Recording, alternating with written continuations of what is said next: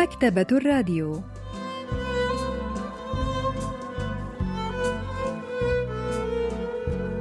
أهلا وسهلا بكم في حلقة جديدة من البرنامج الأسبوعي مكتبة الراديو، الذي نستعرض من خلاله كتابا جديدا كل أسبوع.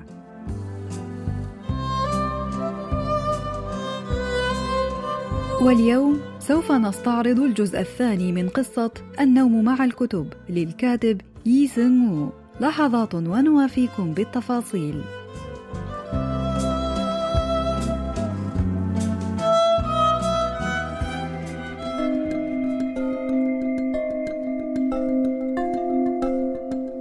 أنت قديم الطراز للغاية، إن أمثالك ممن يظنون أن الجرائد والكتب هي الأدوات الأكثر فعالية لفهم العالم لا يدركون إلى أين يتجه العالم، ولهذا يتخلفون باستمرار. لقد جئت إلى منزلك في الساعة الحادية عشرة والنصف اليوم الخامس عشر من مارس كي أسلمك بريدا مسجلا، لكنك لم تتسلم الطرد. إذا لم أستطع أن أسلمك البريد في السادس عشر من مارس فسوف يبقى في مكتب البريد حتى الثامن عشر من مارس. أتلقى إخطارات من البريد موجهة إليه باستمرار. هل كان المستأجر السابق اسمه سونغ موكيونغ؟ نعم، كان اسمه سونغ موكيونغ. لكن لماذا؟ لقد مات.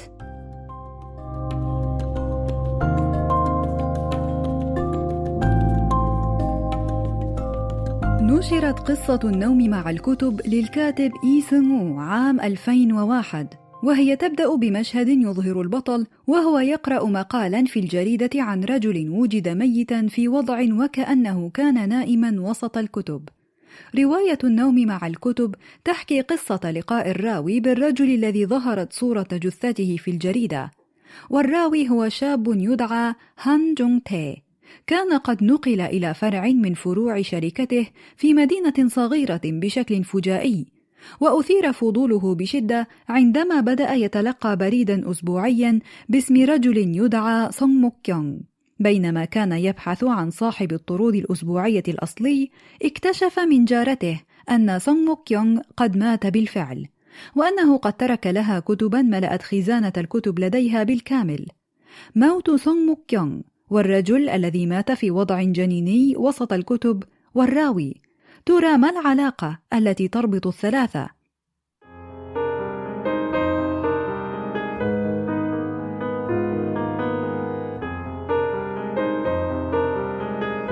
قالت الجارة: لقد مات. كانت كلماتها قصيرة وحاسمة. شعرت للحظة أنها طبيب شرعي يعلن موته. تابعت كلامها قائلة: كان يعيش وحيدا، وكان يكسب عيشه بقيادة عربة مدرسة الفنون الموجودة بالجوار، لكنني ظللت لا أراه لعدة أيام. كان الحليب والجرائد تتكوم أمام باب شقته، وظلت إخطارات البريد ترده بانتظام. دققت جرس الباب لكن لم يفتح لي أحد، فشعرت بالقلق. ذهبت أيضا إلى مدرسة الفنون، لكنهم لم يكونوا يعرفون شيئا أيضا. كانوا يشعرون بالضيق لأنه توقف فجأة عن العمل دون أن يخطرهم. لم يكن يجيب هاتفه حتى. أشعرني هذا بخوف مفاجئ، فذهبت لأفتح الباب مع أحد حراس الأمن، وعندما دخلت الشقة أكملت عبارتها: كان ميتا. أومأت برأسها موافقة. قالت: سمعت أن قلبه لم يكن على ما يرام، وأنه كان مضطرا لتناول الدواء على الدوام. كان يجب أن يرعاه شخص ما. كانت هناك زجاجة دواء على الأرض عندما اكتشفت جثته. جاء شقيقه بعدما أخطرته الشرطة. كان شقيقه مختلفا عنه، فكان لطيف المعشر، وبدت أحواله المالية على ما يرام. كان يقود سيارة أجنبية فاخرة. جمع أغراض موكيونغ في شاحنة، وقال إنه سيسلم كل شيء لمركز حرق القمامة. عندما سألته إذا كان سيحرق الكتب أيضا، قال إنه سيحرقها أولا قبل أي شيء آخر. كان موكيونغ يحب هذه الكتب وكأنها أطفاله، ولذلك عندما رأيته يتحدث بهذه الطريقة شعرت أنه لم يكن يعامل شقيقه كما يجب. شعرت بانزعاج شديد، وكأنه يصطحب موكيونغ نفسه إلى المحرقة، ولذلك قلت إنني سوف أحتفظ بالكتب إذا كان سيحرقها على أي حال. أنا لست قارئة نهمة، لكنني لم أحب فكرة أن تترك هذه الكتب لتحترق وتصير رمادا. أخبرني شقيقه أن أفعل ما يحلو لي لأنه لا يهتم بها على أي حال. فهمت. طلب الراوي من الجارة أن تحتفظ بالبريد الوارد إلى سونغ موكيونغ، ثم مرت بضعة أيام. عندما عاد جونغ تاي من العمل، كانت الجارة في انتظاره وهي تحمل طردا من الكتب. كانت قد أتت من مكان يدعى جمعية توصيل الكتب.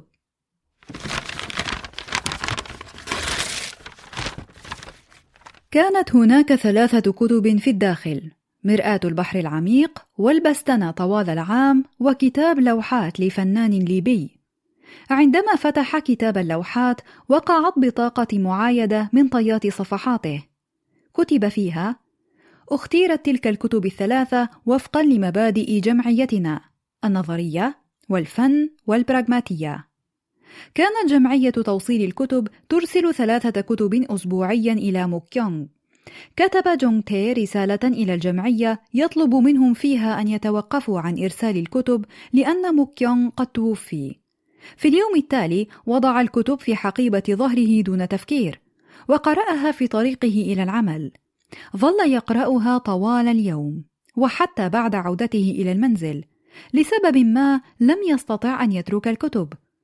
بمجرد أن أدركت أن سونغ موكيونغ كان يقرأ الكتب تماما كما كنت أفعل الآن، وجدتني أفكر أن روح موكيونغ قد تلبست بجسدي وكانت هي من تقرأ هذه الكتب.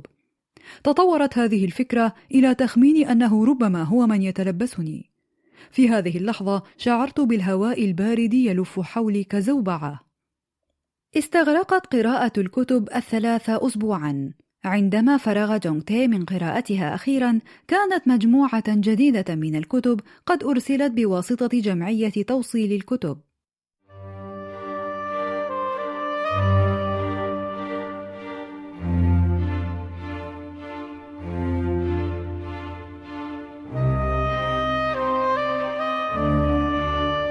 قرأت الكتب وكأنها كانت موجهة إلي. كنت أقرأ في المنزل وفي العمل وفي المطاعم والمقاهي. قرأت كل شيء عن النبيذ، وهل آمن المصريون القدماء بالخرافات، والشباب يقع في مكان آخر. وبعد ذلك قرأت عن الكسوف الشمسي والسفر عبر سيبيريا وترجمة العقل. بدأت أصدق أن الكتب كانت تأتي من أجلي. لم أعد أشعر أن اسم جمعية توصيل الكتب اسما غير مألوف، أو أن اسم سونغ موكيونغ اسم غير مألوف بالنسبة إلي. وحقيقة أنني أنا هان جونغ تاي لم أعد أشعر بالذنب حيال قراءة الكتب التي أتت من أجل سونغ موكيونغ، إنما تعني أن سونغ موكيونغ أصبح جزءا لا يتجزأ من لاوعي هان جونغ تاي. وبهذا كنت أتعايش بشكل أكبر مع جمعية توصيل الكتب وسونغ موكيونغ. وهكذا أيضا بدأت أتكيف مع الحياة في تلك المدينة الجديدة التي كنت أظنها ريفية أكثر من اللازم في البداية. هكذا تعلمت كيف أعيش وحدي دون زوجتي. بدأ الراوي يعتاد على قراءة الكتب الموجهة إلى سونغ موكيونغ وكأنه شيء طبيعي تماما. الناقدة الأدبية جون سو يونغ تحدثنا عن ذلك. 변화하는 세상에 적응하지 못한 이 주인공은 무기력증에 빠져서 거의 숨어들다시피 아파트로 이사를 왔습니다. كان الراوي يجد صعوبة في التكيف مع الحياة التي تتغير بوتيرة سريعة في المدينة، ثم انتقل إلى بلدة صغيرة حيث لا يكاد يعرفه أحد. لذلك أخافه أمر البريد المنتظم في البداية، إذ ظن أن أحد ما يراقبه أو يتتبع خطواته. لكن موقفه يتغير تماما عندما يكتشف أمر الساكن السابق سونغ موكيونغ. وهكذا بدأ جونغ تاي في قراءة الكتب التي أرسلتها جمعية توصيل الكتب. وكانت الكتب تناقش مواضيع غريبة على الراوي مثل التاريخ والآثار، لكنه كان يشعر بالرضا حيال اختيارات الجمعية، وكان مستمتعا بالرؤى والمعرفة الجديدة التي جناها من تلك الكتب.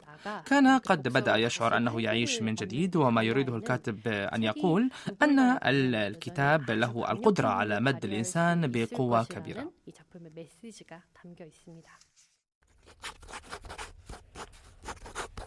كتبت رسالة إلى جمعية توصيل الكتب. طلبت منها إرسال ثلاثة كتب عشوائية، وذكرتهم بأنني لم أدفع ثمن الكتب لعدة شهور. سألتهم عن الطريقة التي يمكنني الدفع بها، ووقعت ثم أقفلت المظروف. لكنني فتحته مجددا إذ انتابني شعور بعدم الراحة.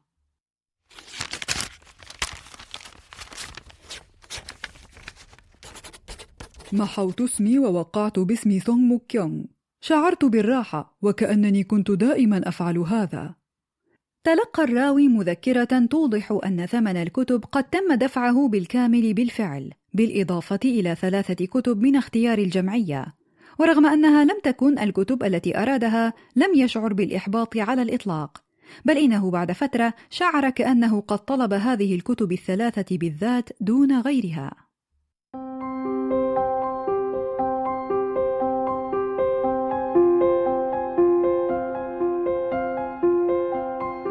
في ذلك اليوم تلقى الراوي الوثائق المتعلقة بالطلاق التي أرسلتها زوجته إليه بالبريد، ملأ الاستمارات بسرعة ثم أرسلها إليها عبر البريد المسجل، ثم عاد إلى روتينه اليومي الذي يتضمن شراء زجاجة جعة في حانة بالقرب من منزله قبل أن يعود إلى المنزل.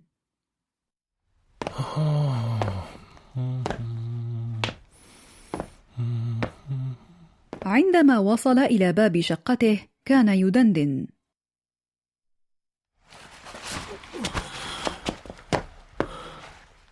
كان هناك ظلا لشخص جلس مستندا إلى الجدار. نهض في إرهاق، جفلت فوقفت مكاني فورا وتوقفت عن الدندنة. سأل الرجل: هل أنت السيد سونغ موكيونغ؟ خط الرجل خطوة إلى الأمام قبل أن يتأكد من هويتي. بدا صوته يائسا. قلت دون تفكير: نعم. فكرت في أن أخبره باسمي الحقيقي هان جونغ تاي، لكنني لم أستطع لأن فرصة تصحيح الاسم الخاطئ كانت قد فاتتني. كان هذا تحول طبيعي بعد أن قرأت كتبه طوال تلك الفترة. ربما لم أكن مهتما بالأسماء إلى هذه الدرجة، أو ربما لا، ففي الواقع بمجرد أن سمعت سؤاله استنتجت من يكون وعرفت أنه لا داعي للتوتر. قال: أنا مدير جمعية توصيل الكتب، أنا آسف لزيارة منزلك دون إخطار مسبق. لا بأس، لقد أردت أن أراك على أي حال. لم أكن أكذب، فلقد فكرت أكثر من مرة في البحث عن ذلك المكان الذي يحمل المظروف عنوانه. قال: أنا أنتظرك منذ الغروب. آه هنا، أنا آسف. لا داعي للأسف، لم يكن لدي شيء آخر أفعله، أردت فقط أن أقابل آخر أعضاء الجمعية. آخر أعضاء الجمعية؟ نعم، أنت القارئ الوحيد المتبقي في الجمعية الآن، لا يوجد من يريد أن يقرأ سواك أنت. ترنح مدير الجمعية وسقط للأمام، بدا كأنه على وشك أن يفقد وعيه. قال: أنا آسف، لقد أفرطت في شرب الخمر، أنا لا أتحمل شرب الكحوليات كثيرا، لكنني لم أستطع أن أمنع نفسي هذه المرة، فشربت القليل من الكؤوس. إن لم أكن قد شربت الخمر لما أتيت إلى هنا، لأنني لأنني حزين جدا، لأنه كما تعلم لأنه لم يستطع جونغ تاي أن يتجاهل الرجل الثمل، فأدخله إلى منزله وأجلسه على الأريكة قبل أن يحضر له كوبا من الماء المثلج كي يفيق. بدأ يتحدث بشكل غير مترابط عن جمعية توصيل الكتب وكيف أدارتها عائلته لثلاثة أجيال متتالية.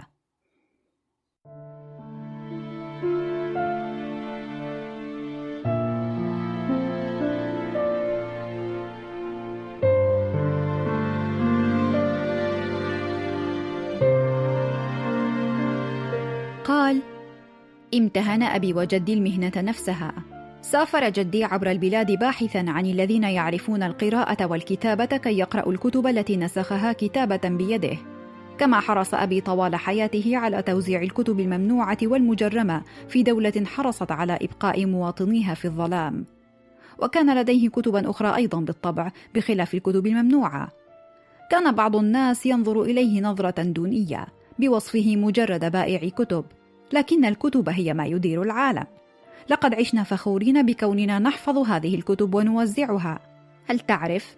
كان جدي هو من وزع نسخا منسوخة يدويا من مذكرات تشوي هادانغ التي اكتشفت في قبو أحد القصور في سيول. كتب مئة نسخة، وفعل الشيء نفسه في بانزوري هواسادون وفي قصة رحلة إلى الغرب، لن تتخيل كم الكتب التي أنقذها والدي والتي وزعها على الناس. في ذلك الزمن كانت تلك مهنة خطرة قد تكلف المرء حياته. لكن عما أتحدث؟ ما هذا الكلام الفارغ؟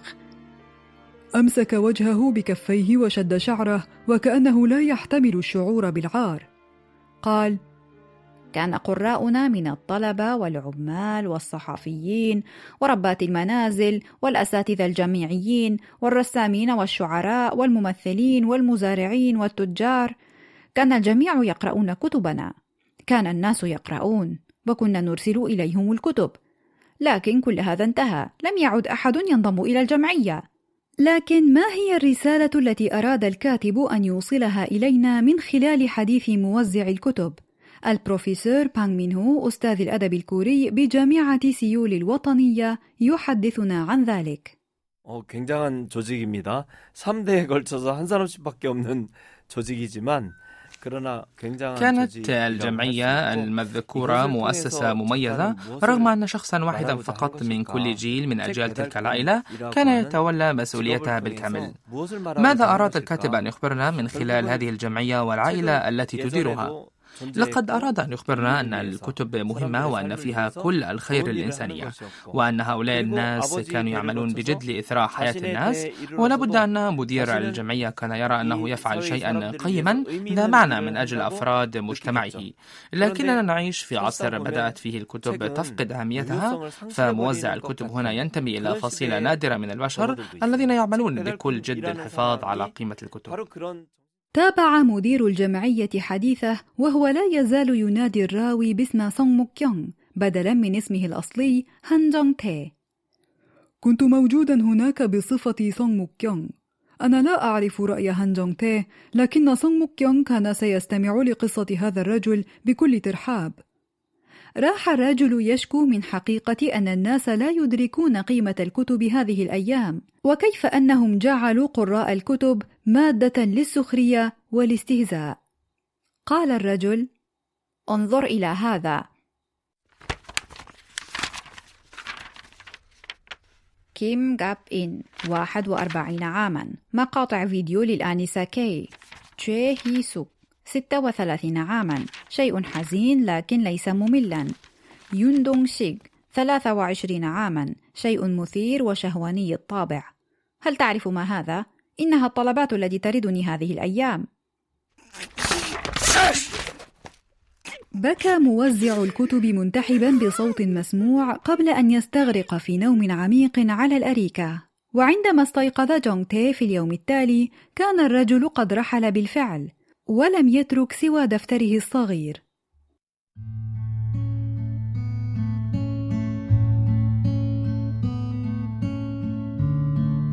بعدما سمع محقق الشرطة شهادة جونغ تاي قدر أن مدير الجمعية قد اختار هان جونغ تاي، أو بالأحرى سونغ موكيونغ، آخر القراء في جمعيته ليشهد لحظاته الأخيرة.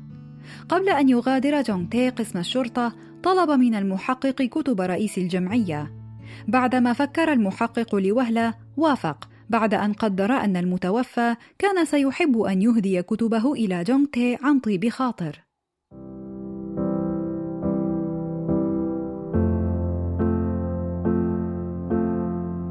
في اليوم التالي ذهبت لأجمع أغراض موزع الكتب الشخصية. لم يعترض أحد، لم يرد الكتب أحد. امتلأ الاستوديو الصغير الذي أعيش فيه بالكتب، تماماً كغرفة موزع الكتب الظاهرة في صور الجرائد. تراصت أبراج الكتب الطويلة من المدخل حتى الشرفة. كان هناك أكثر من عشر أبراج من الكتب. لم يكن هناك مكان كاف لأمد رجلي فيه. بدت حجرتي كقبر مليء بالتحف والآثار، تماماً كغرفة موزع الكتب الظاهرة في الصور. نمت وقد لويت جسدي على شكل حرف إس الإنجليزي، بعيداً عن كل الكتب المتراصة على الأرض. في الليلة الأولى التي نمت فيها مع الكتب، حلمت أن المبنى الذي أسكن فيه قد تفجر. استيقظت وأنا أسعل، ثم تذكرت أنه قال: إنني القارئ الأخير في الجمعية. لم أستطع أن أتخلص من الشعور المستمر بأن موزع الكتب كان يأسرني تماماً، لكن هذا الشعور تحور بالتدريج إلى أن وصلت إلى قناعة بأنه اختارني. تبعت تعليمات اختيار الكتب التي حددتها الجمعية كي أختار ثلاثة كتب وأرسلها إلى سونغ موكيونغ القاطن في رقم ستمائة وخمسة بمبنى سولهوا السكني. كان لا يزال القارئ الأخير لجمعية توصيل الكتب. 나는 마치 성목경이 살아있기라도 하는 것처럼 성목경의 집이었던 أرسل الراوي الكتب إلى عنوان الشقة التي يسكن فيها، وكان سونغ موكيونغ كان لا يزال يعيش هناك، ويبدو أنه كان يحاول الحفاظ على إرث الجمعية الذي خلفه مديرها الذي مات وسط الكتب، وأنه كان يحاول الحفاظ على قيمة الكتب ومعناها، وهذا الشعور يمثل الحب الهائل الذي يحمله الكاتب للكتب ورغبته في أن يرى الكتب تزدهر في هذا العالم. في هذه القصة يتداخل موت شخصيتين، موت سونغ موكيونغ آخر أعضاء جمعية توصيل الكتب وموت مدير الجمعية نفسه، وكلاهما خلف كتبا لا يريدها أحد، فالشخص الذي عاش ينشر حبه للكتب بين الناس، والآخر الذي شاركه هذا الشغف بكل سرور، والكتب القيمة التي تركها بعد موتهما ظلت مهجورة لا يريدها أحد، وهو ما يرينا كيف فقدت الكتب معناها وقيمتها الكبيرة في العصر الرأسمالي الحديث. لكن الكاتب لي سونغ وو لم يكتب قصته ليتنبأ بمصير يائس للكتب، فشخصية هان جونغ تاي الذي يتولى إدارة الجمعية ومواصلة أنشطتها بعد موتهما يرينا القيمة الخالدة للكتب وأنهما لن تفنى حتى مع مرور الزمن.